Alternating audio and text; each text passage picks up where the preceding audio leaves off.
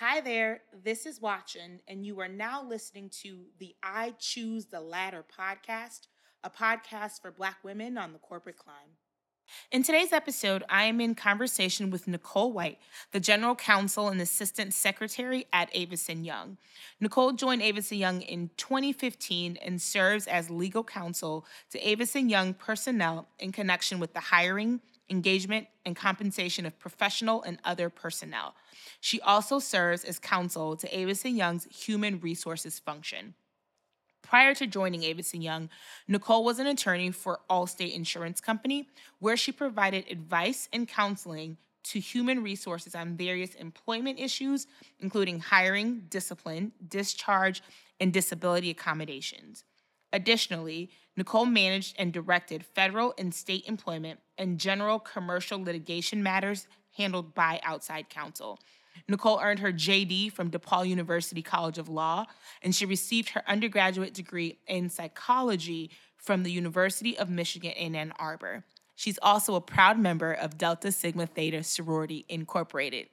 During this conversation, we talked about everything from religion to being comfortable to taking risks. And so I hope that you walk away from the conversation with Nicole with tons of gems that you can apply to your own career today. Hi, Nicole. Thank you for joining us on the podcast. Thank you for having me. I'm really excited. So, when I read that you were a woman in commercial real estate, I was shocked, right? Because mm-hmm. that's not really who you see. I'm like, wait, is she a leasing agent? And Danny was like, no, she's actually one of our senior executives here. I'll connect you. So I'm really excited to talk to you about your journey and how you got to be a woman working in commercial real estate. Uh, but before we get there, um, do you remember what your first like big girl corporate job was? Uh, probably right out of law school okay. um, at Allstate Insurance Company uh, was my first big girl job. I did not work between undergrad and law school. I went straight through. So um, that was my first big girl job. And how did you decide that that's where you wanted to be, or did you even decide? You know, honestly, it was really kind of the opportunity that presented itself at the time. Um, it was right before the market crashed for lots of industries, but the, the legal profession in particular. So I was coming out of law school at a time when there weren't a lot of legal jobs. I had interned with Allstate um, the summer before, my, so my second summer of law school, had a great experience, loved it, and they said, hey, we want you to come back when you graduate. And I didn't want to test the market and see what else was out there. So I said, look, I'm, I'm, I had a great experience. This seems like a great place to start my career. Okay. And so obviously you went to law school, which is a choice. Did you always know that you wanted to be in law? I would say for much of my life, yes. Um, so my parents were both attorneys, so I kind of grew up, you know, seeing or being exposed to their work, and that was always interesting and exciting for me. Um, so I would say for much of my adult life, I do think I kind of I knew I wanted to go into the the legal profession. I just wasn't sure, you know, what discipline within the legal profession. Um, and when you got to Allstate, what were you doing? So at Allstate, I was um, primarily working as an employment lawyer, um, you know, under some other more senior employment lawyers in their um, commercial litigation department. So I was just handling a lot of employment litigation against the company. Mm-hmm. Um, I was also um, advising human resources and other internal clients on how to deal with different employee um, issues and things like that. And were there a lot of black women in the company when you started in your department? So interestingly, yes. In okay. my on my team, there were. Okay.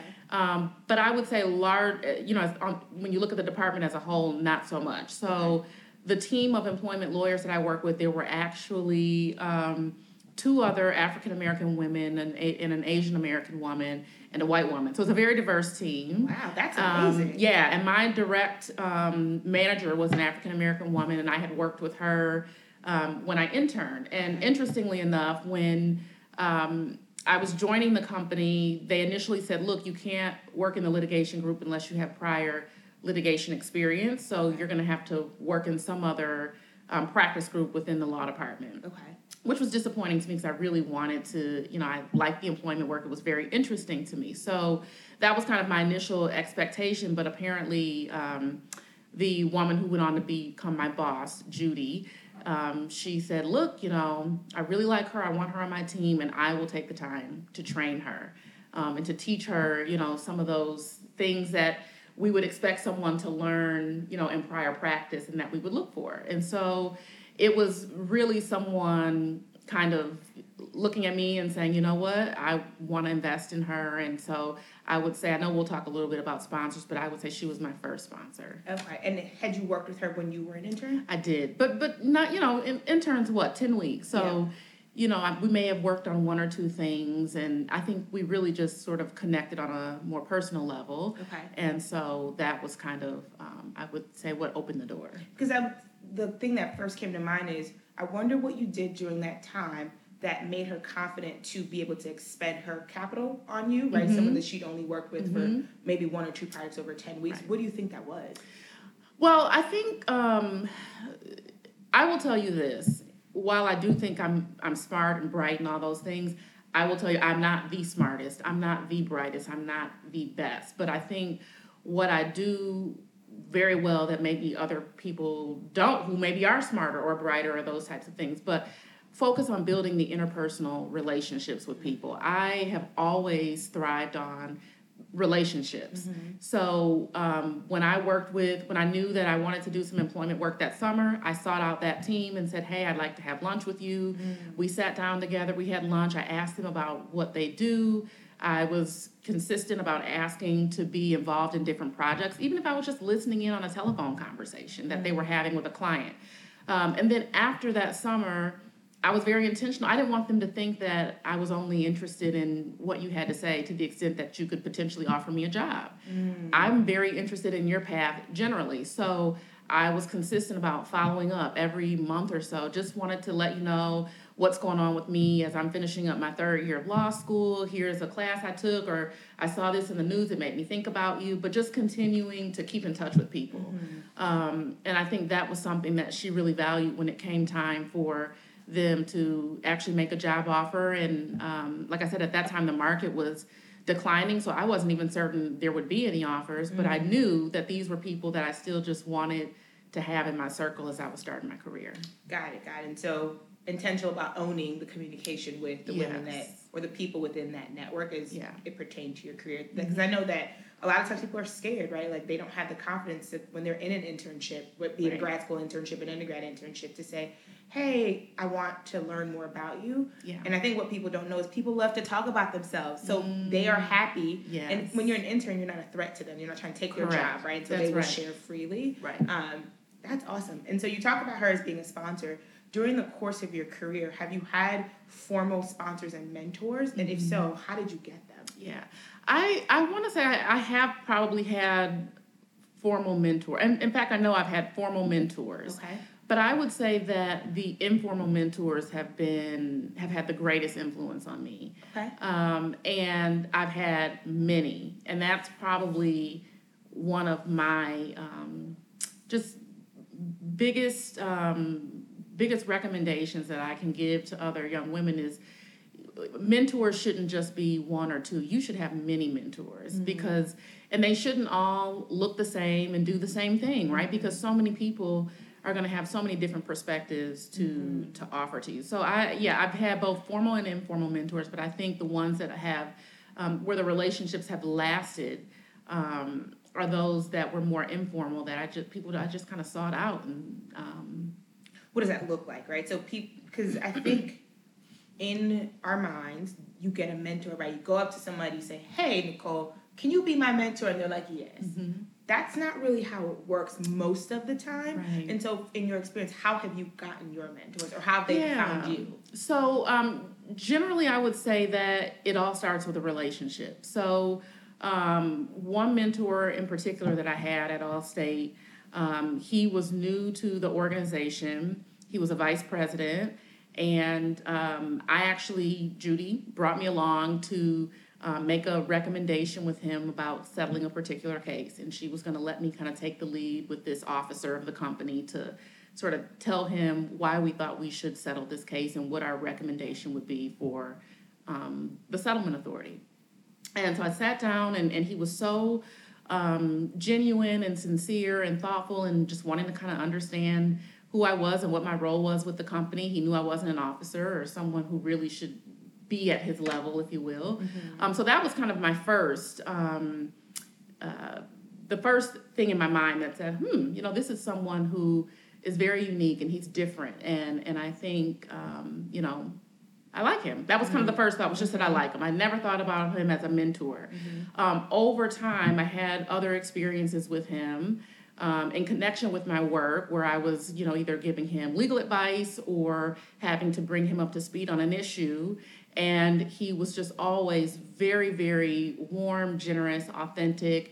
And at one point, he may have said something like, "Oh, you know, I'd be happy to to talk, you know, anytime if you ever want to talk about things outside of work, like your career." And I just took that as a mm-hmm. as an opening. Um, and I, he said, you know, if you if that's something you ever want to do, just don't hesitate to reach out to my assistant. And so I took him up on that. Mm. Reached out to his assistant and set up some meetings with him, and we started to kind of talk. And I mean, just a dynamic man, and he had a wealth of um, insight that he imparted to me that to this day I still still carry with me.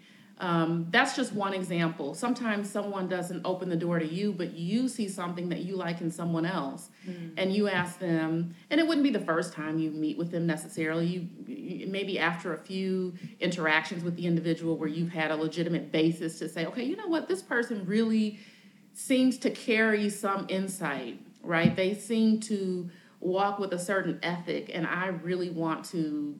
I want to learn more about that. Mm and I've had people that I've reached out to just in, in that respect and said, you know what, um, I've really just enjoyed the encounters that we've had, and I think you're someone who might be able to help me in terms of just gaining more wisdom for my career. Would you be willing to have coffee with me sometime?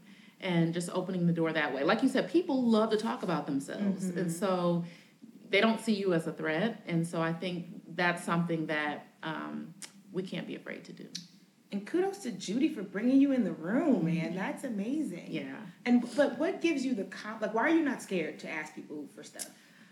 Ah, That's a good question. Because a lot of times you get That's afraid because question. we tend to put people on pedestals, right? Yeah. Oh my goodness, he's the CEO, he's the SVP, and I'm this. Yeah. And so, what makes you, or how have you gotten to the place where you're like, I'm just asking? Yeah. Well, I would say that most people think that way. Most people do think, you know what. Um, I, I can't ask this person, I can't approach this person.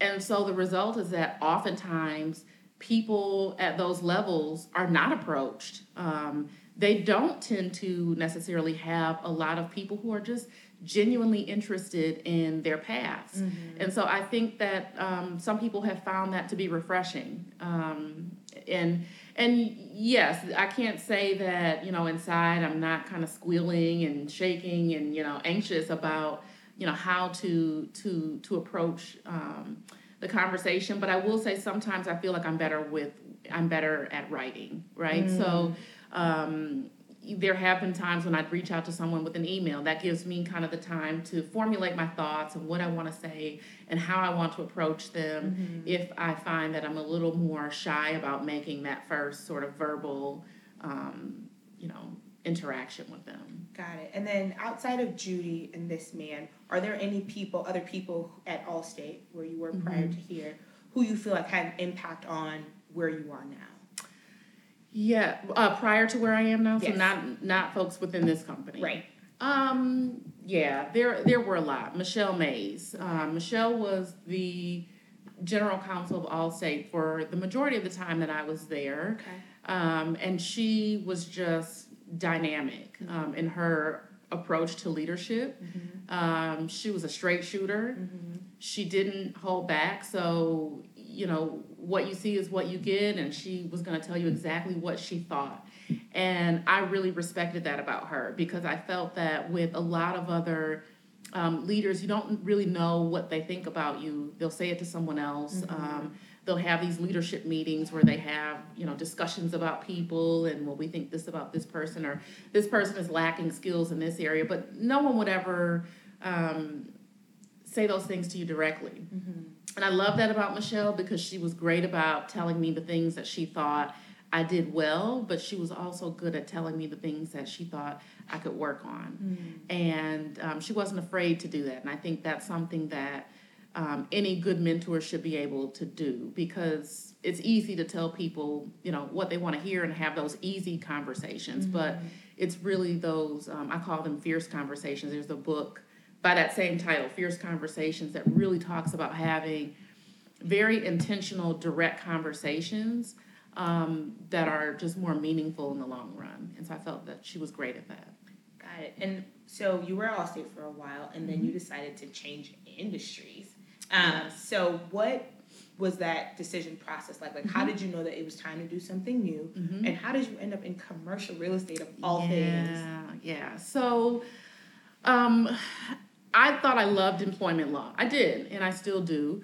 But one of the things that Michelle always um, taught me, uh, well, a couple things, was um, don't be pigeonholed, right? Whether it's insurance, whether it's employment law, you want to be multidimensional. So don't allow yourself to be pigeonholed. And you're early enough in your career that you can enjoy and master employment law, but that you can also learn and master something else too. Mm. And so that was something that I was like, huh, wow, I um always thought I would just be an employment lawyer for the rest of my life mm. and work at Allstate. Most of the people there have been there for their life. Um, they were called lifers.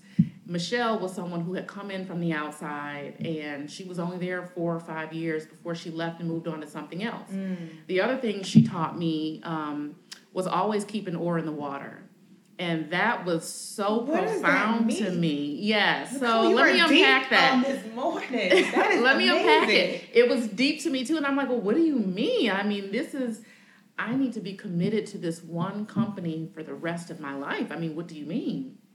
But her career was just totally reflective of that. She's had, you know, a lot of different positions with a lot of different organizations. Mm-hmm. And um, what she taught me was that if you're comfortable, you're not growing. Mm. So if you get comfortable at a place, you're not continuing to sharpen your skills, you're not continuing to develop yourself.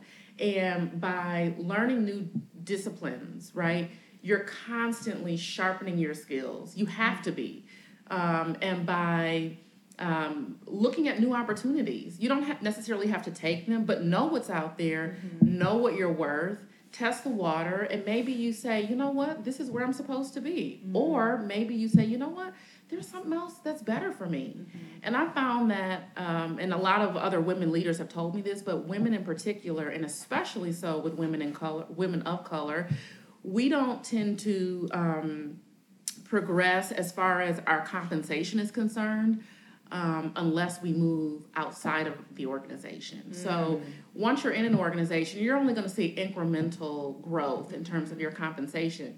But it's those lateral moves that really allow you to see those bigger, larger jumps in terms of your compensation that keep you more on par with what our male counterparts are earning. And especially since we are known to not negotiate the starting salary anyway, Absolutely. so the impact is a, is a lot bigger, right? Absolutely. Because again, the confidence thing, like we don't think that we should ask for more. We don't yes. have the language to ask yes. for what we think we deserve. and we're just happy to be in the room. Yes. Um, and so the impact of not going somewhere else yes. over the lifetime of your career could be huge. Absolutely. Absolutely. So how did you know you were ready to leave? Um, I knew that I was starting to get very comfortable. Okay. Um, I had gotten to a point where I could come in every day. I didn't necessarily feel like there were going to be any new challenges.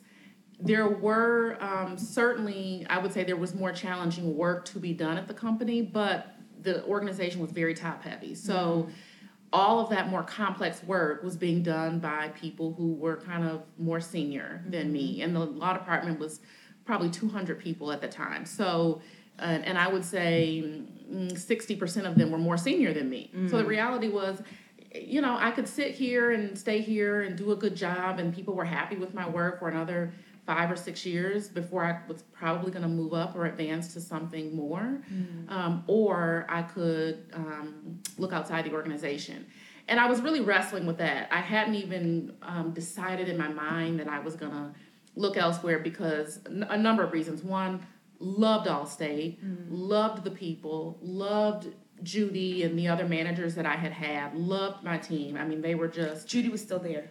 Judy was still there, yes. Judy was still there, but I had moved to a new practice group, so I was working under another manager okay. who was also fabulous.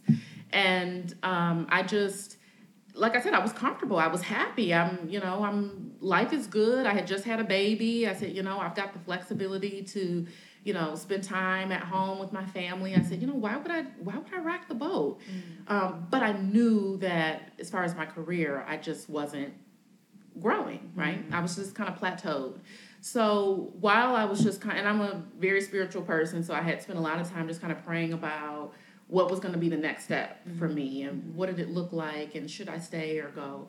And um, I saw this opportunity, this job posting come by for the position I have now. Okay. It was through a bar association. They just kind of circulate job postings every, you know, every now and then. And okay. so it came across, and I said, "Oh, you know, that's interesting, but you know, um, I'm, you know, I think I'm kind of good where I am right now." And I never thought of, had another thought about it. And then a week or so passed, and one of my best friends sent me the posting and said, "Oh, hey, girl, um, this came across my desk, and it just sounded. I know you're, you know, I know you're happy, right? You say it all the time. I know you're good, but I just thought this is something you should be interested in." And I said, "I did see this. I thought about it, um, but thank you for sending it along." And again, it just kind of, and it wasn't like a conscious rejection of of applying for the position, but just life was busy and things got in the way, and I thought my thoughts moved on to something else, and then another week or so passed, and another friend sent me the same job, and I said, "Okay, Lord, are you?" The Lord was like, "Girl, something? you you are gonna listen to me." I was like, "Okay, Jesus, I hear you." so then I said, "Okay, I will." I said, "I can." The least I can do is apply, but that was terrifying for me, you know, to think about. Oh my God, I'm so comfortable here. I love these people. They love me. I come to work every day. Like I'm, I'm happy to see these people. Mm-hmm what, why would I go work somewhere else? I don't know anybody. I got to start all over again. I mean, that's just, that's scary. So um, I said, but let me just apply and see what happens. So I applied, and after the first conversation with Bob Slaughter, who is my boss here, he's the chief legal officer, he's African American man. Um, I I was just so um, intrigued by the position, the company, the growth trajectory that it was on, the industry. I kept thinking about Michelle, who had moved on at this point, okay. telling me, don't be pigeonholed. Um, and I said, wow, I don't necessarily want to do insurance for the rest of my life. This is kind of another industry that I can learn about and get involved in. So um, it was a, you know, things moved pretty rapidly after that first interview, but um, I was just once I learned more about the company and the industry, I was really just head over heels um, about the role. Primarily because my prior job, like I said, I was on a big team. So any issue that came up, someone else had already dealt with it. Mm. So if something came across my desk and I didn't know how to handle it, I could go talk to Judy or this this person or that person and, and get their insights. Mm-hmm what excited me about this role is that there was no one else doing what I would be doing. Mm. Um, so the department was much smaller, so I definitely had to take, um, you know, and take on a much more complex responsibility within the organization, and that was both daunting and exciting at the same time. Mm. And I just knew I said, you know what, Nicole, you can't stay here forever. Right? You love these people, right? You were a baby lawyer and you've kind of grown up with the company, but it's time to move on to something else. Mm-hmm. And and I really felt like the Lord was really opening this door for a reason. Mm-hmm. So and so you talked about your friends or the people in your network sending you this, like not that you asked. Mm-hmm. How have you well, how has one your network played a role in your career growth and like the development that you have and how do you cultivate your network? Yeah, that's a, a great question. Um, I would say the network largely stemmed from folks that I built relationships with when I was in school. So the first friend who sent me the posting was one of my girlfriends from law school. Mm. Um, the second one was incidentally someone I worked with at Allstate. Oh. Um, so another peer mm-hmm. um, who had seen the position. And I would say that the network building is so critical. And it doesn't necessarily have to be through an industry affiliation, like a bar, in my case, like a law, a law bar association. It doesn't have to be that um, that specific, but I have tried to cultivate relationships with women lawyers um, in every facet of my life. So, my church, right? There were a lot of, the church I attended at the time um, had a lot of um, African American women lawyers and judges. So, um, one of my mentors, um, Judge Sharon Coleman, she's a, a, sits on the U.S. District Court for the Northern District of Illinois. Um, but I met her through church. We served together in the legal ministry at our church. So. Um, Your church has a legal ministry. yeah, it, it, yes, yeah, it's awesome, awesome. So we had a legal clinic and a legal ministry. So the legal ministry did a lot of um, just programs educating the community about different legal issues, and we um, did a lot of um, work with our youth to give them more exposure to the legal profession, to show them that you know this is a path that is possible for you. So. Um, so I met a lot of people through that, um, definitely through bar associations as well. But um, I would say anytime I met a black woman lawyer um, that I didn't know, I tried to connect with them. And re- as I mentioned before, remain con- connected with people, not just um, in a way that makes people think that you're connected with them because you're concerned about what they can do for you but just in a way that you just simply want to understand and learn more about about their path and their story Got it. And so you mentioned, you know, networking, going to these things, but then you also mentioned that you had a kid yes and a whole family. Yeah. So how has the ability to network, or how have you approached cultivating your network, making sure that you stay connected with balancing being a whole grown up with Yeah. a whole family, Yeah. um, and making sure that you are balanced, right? We talk about Mhm. work life balance all the time. For you, what does that look like? yeah so that's that is um it's a great question what what involvement looks like for me today is different than what it looked like before i had kids so before i had kids i could go to bar association events and conferences and meet people and get involved and i could be out at night and go to these dinners and go to these cocktail parties now i really don't have the time for that because um, I always I already struggle with the fact that my kids are in daycare twelve hours a day, right? But by the time I drop them off, commute to work, work a full day, commute home to pick them up, it's a long day for them. So my evenings are precious. I don't really spend as much time as I used to at events and things like that in the evenings. Um, but I do make it a point during the day to connect with people for lunch or coffee or tea.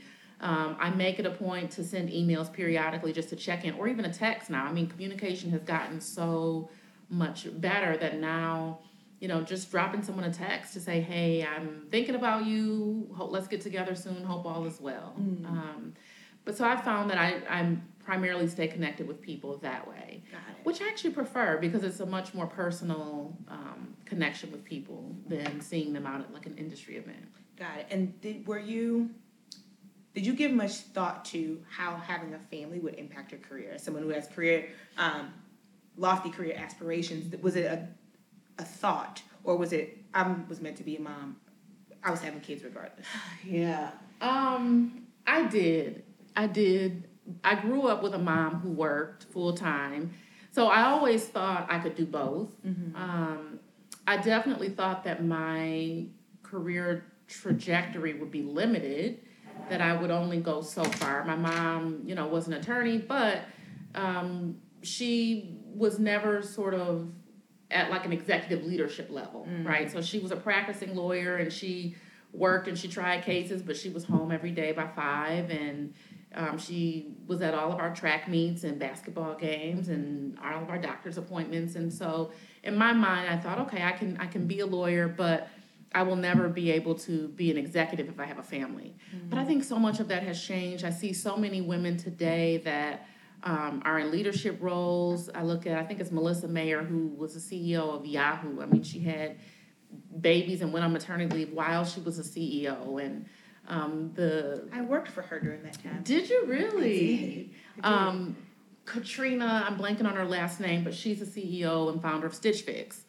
Um, she's got kids, you know, and so I'm starting to see these women who have just really shattered, I would think, the notion of what it means to be a working mom. That we can we can be leaders and executives and also have children. And so that's been encouraging for me. Um, I think my, like I said, it, my time looks different now, but I still, you know, certainly um, have those aspirations and believe that that's possible for me.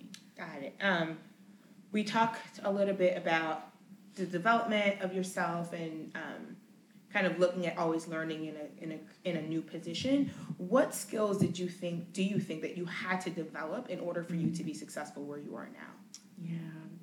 One I would say is um, gosh, not being afraid to ask questions. I think so often we're afraid that we're going to say the wrong thing, we're going to, you know, show that we don't really know what we're talking about or you know, people are going to think that we're stupid. And so we're afraid of asking questions. And um, someone once told me that your first 90 days on a job, you should be a sponge. You should be asking as many questions as possible. And that's when people are giving you the most grace. So there really is no stupid question. Um, so when I came here, I tried to get in as many questions as I could. Anytime something came up that I didn't understand, um, I would say to whether it was a client or or my boss, I would say, okay, you know what? Um, I didn't understand that, and can you explain that to me like I'm a fifth grader? Okay, mm-hmm. educate, help educate me on this.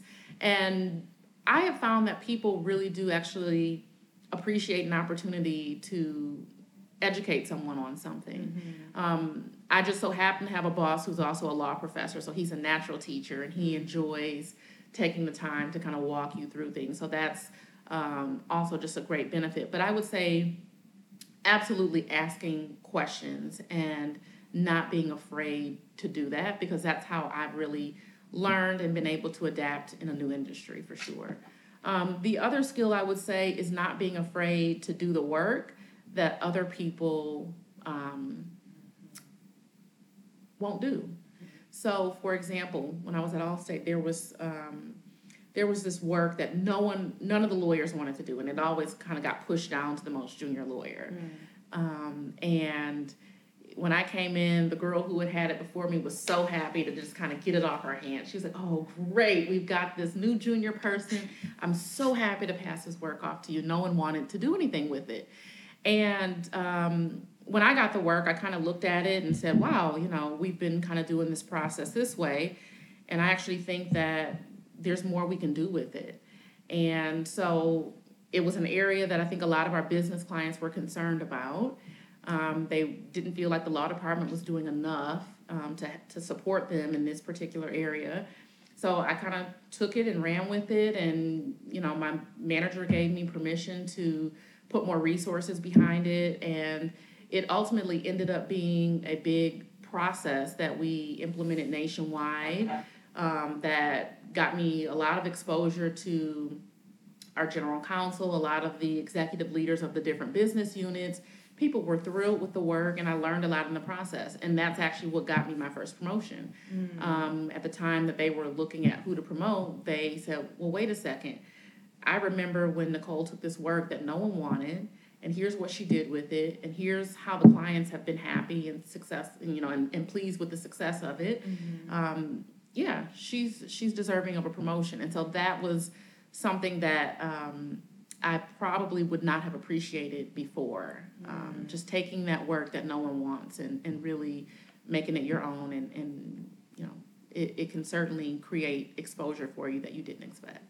I think sometimes people don't want to do that because they don't want to make a mistake, right? Yeah. They don't want to take on the responsibility and then fail in front yes. of everyone. So, can you think about a time in your career It could be now, it could be a long time ago, where you made a mistake that actually mm. ended up turning out to either help in some form of development or in some kind of unintended way that you yeah, didn't see. Yeah, yeah, gosh. I have made countless mistakes in my career, so it's hard to even think about or pick just one. Um, one where you thought like, "Yep, it's over for me." Like we, yeah, I don't. Yep, yeah, it's, it's done. Yeah, yeah, yeah. Um, gosh. There's one that I do think about that, that I've learned a lot from. And so with the law, it's always, um, it's very dynamic, right? It's difficult because any given time with any case that you have, you have to make a decision with the information that you have in front of you at the time, and you don't know what the long term impact of that decision is going to be. So there was a particular case that we had um, that I was working on, and um, we had a certain amount of settlement authority to settle the case. But I don't like to give away, you know, I don't want to give away more money than I have to, right? And in this particular case, principally, we felt like we were cor- correct. We were in the right. The company hadn't done anything wrong, but we knew that the optics of the case were probably poor. So if we were to take this case to trial, it was going to be a very difficult case for us to to win. Um, so the directive from the business clients was, let's settle the case. Here's your settlement authority. Um, but in my mind, I wanted to deliver them a better result where we settle the case for less than what they had mm. given me to settle it for. So um, we had a mediation, and um, the um, you know they were really the other side was really pushing. They wanted more and more and more, and we actually did get into a range that was within the settlement authority that I have. But in my mind, I'm like, I'm not paying. I know I have this much, but I'm not paying that much for this case, and um, kind of dug my heels in and said said we weren't gonna um, pay more, and we didn't settle the case that day. So we left, and I, I flew back to Chicago, and um, my my boss said, "So you know what happened?" I said, "Well, we didn't settle the case," and they said, "Well, well, where where did they end up?" And I told her where they ended up, and she's like, "Well, but we have authority for this much," and I'm like, "But I don't think we should be paying that much," and she's like, "That's not that's not your decision, right?" That's not your decision, and I understand. I agree with you that we shouldn't be paying this much for the case. But um, if this case goes to trial, the impact could be much more severe, and so and the implications for the company could be um, could be severe. So um, you need to get on the phone and you need to call them back and you need to tell them, um, you know, that we're going to offer them what they're asking for. We'll pay what they're asking for. So I did, and it, and it was difficult um, for me because I had to realize that, um, you know, there are decisions and business decisions that you have to make in your career um, that you may not always agree with, um, but you have to put your sort of personal convictions aside and you have to make decisions, business decisions that are obviously ethical, but in the best interest of the company. Mm-hmm. And so that was definitely one of those times when I had to kind of check myself and say, you know what, yes, I don't think this person deserves what what they're asking for, but this is what's in the best interest of the company, and we have to all move forward. Got it. So you talked briefly about uh, personal convictions, how you know strongly you felt about something let's talk a little bit about authentic self, right? Because I feel like mm-hmm. that comes into um, into play. A lot of the conversations with people, women, people of color, Black women exiting corporate.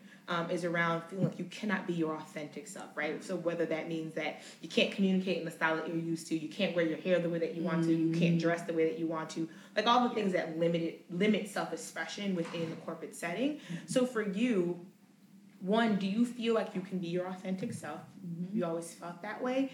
And two, have you seen it change, right? The amount of, not the leeway that people have in terms of self expression and authenticity within corporate. Yeah.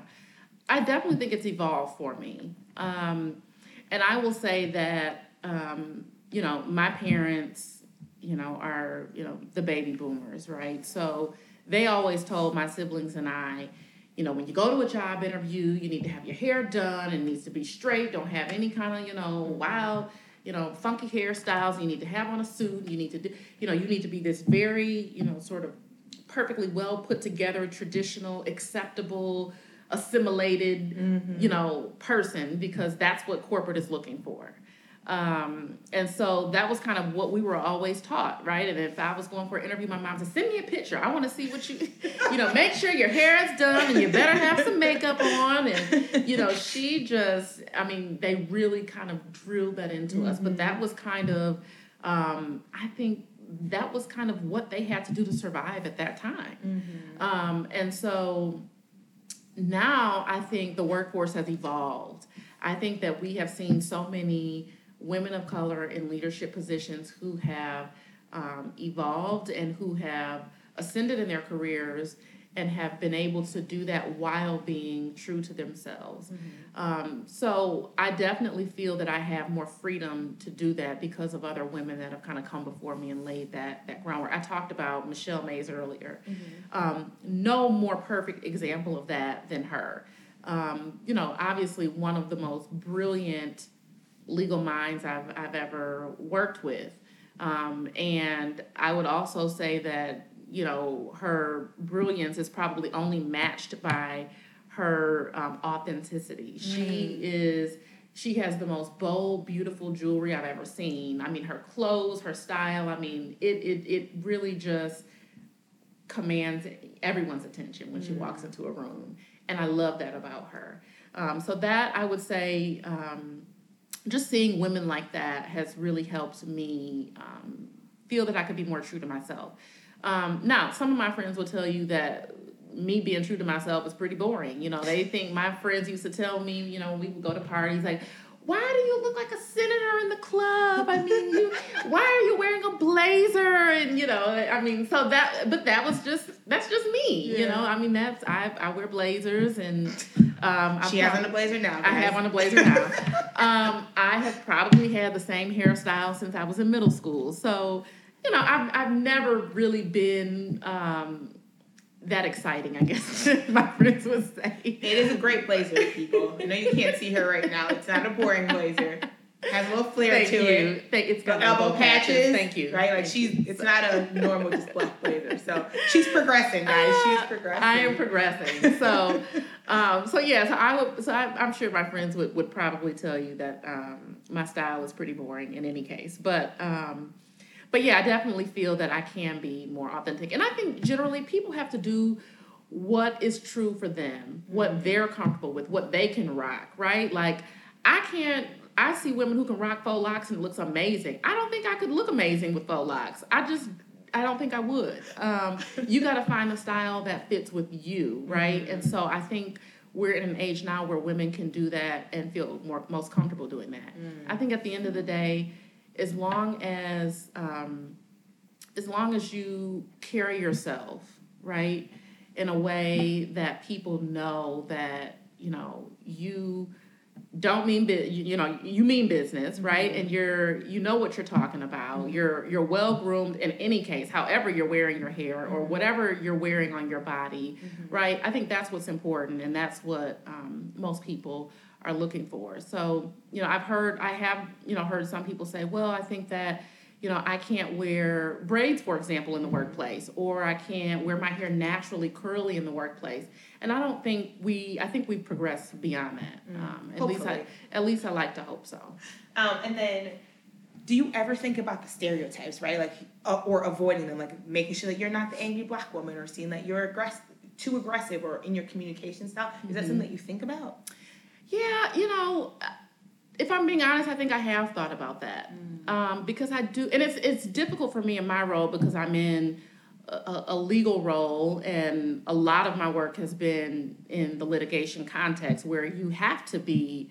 Um, a very zealous advocate where you have to be very assertive and you can't be a pushover. And if I'm at a mediation, I have to be very firm um, about you know my clients positions and things like that so i think it's difficult because you you always want to strike the right balance mm-hmm. um, but i think generally speaking it's important to um, still be authentic in, in terms of who i am and mm-hmm. my style mm-hmm. um, yes i have thought about it it's crossed my mind you know in particular where people do things that really kind of push you over the edge you know i had um, a much more um, senior than me lawyer that I was negotiating a contract with. And um, apparently he had looked me up and looked at my background and said, Oh, well, I see you've only been working for your company for two years. This is when I had, um, not soon after I had started with the company I'm with, but he said, Oh, I see you've only been there for two years. And so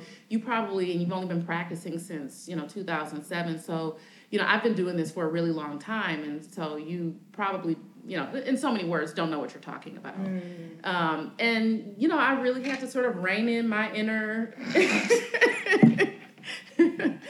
my inner sister because I said, "Wow, like the audacity! How disrespectful!" Um, and he continued to make little, you know, snide comments throughout our discussion and to be disrespectful, to cut me off, to not let me finish my sentence. And finally, I said, you know what? But I think generally that's what people want. They want to see you off your square, mm-hmm. right? And so finally, I said, you know what? This conversation is unprofessional. Mm-hmm. And I'm going to end the conversation. if you want to, I said, we want to have your client here working for us and we want to make this work, but I'm not going to have this discussion with you. So if we can't be respectful, then we're going to have to end this call. I said, we can disagree without being disagreeable. I got that from um, my, my, my favorite past president, um, Obama. We can disagree without being disagreeable. Mm-hmm. So if you want to have this call, let's have it, but you're going to let me finish what I'm saying, and I'm going to let you finish what you're saying. And he was quiet, and he said, go ahead. I know that's right.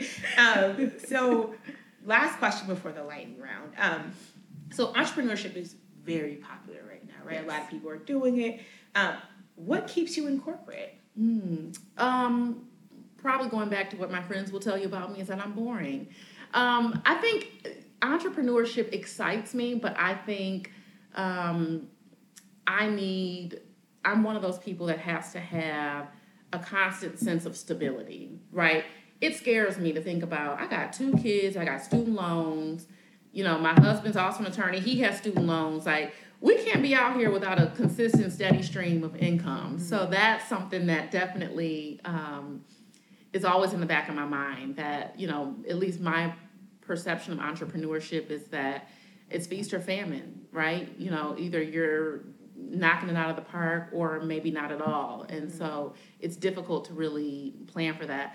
I also think um, it's often difficult for people of color to get into entrepreneurship because generally there's so much upfront capital required. Mm-hmm. And unless you have a sponsor or someone who's willing to kind of bring you in mm-hmm. um, and kind of really help you get grounded in that sense, it can be difficult to do that. So I think what keeps me in corporate is just, um, yeah, really feeling that sense of trepidation about um, not having the the um, consistency that I feel I need for to have a young family. Once my kids get a little older, I might ask me that question. I might have a different answer. okay.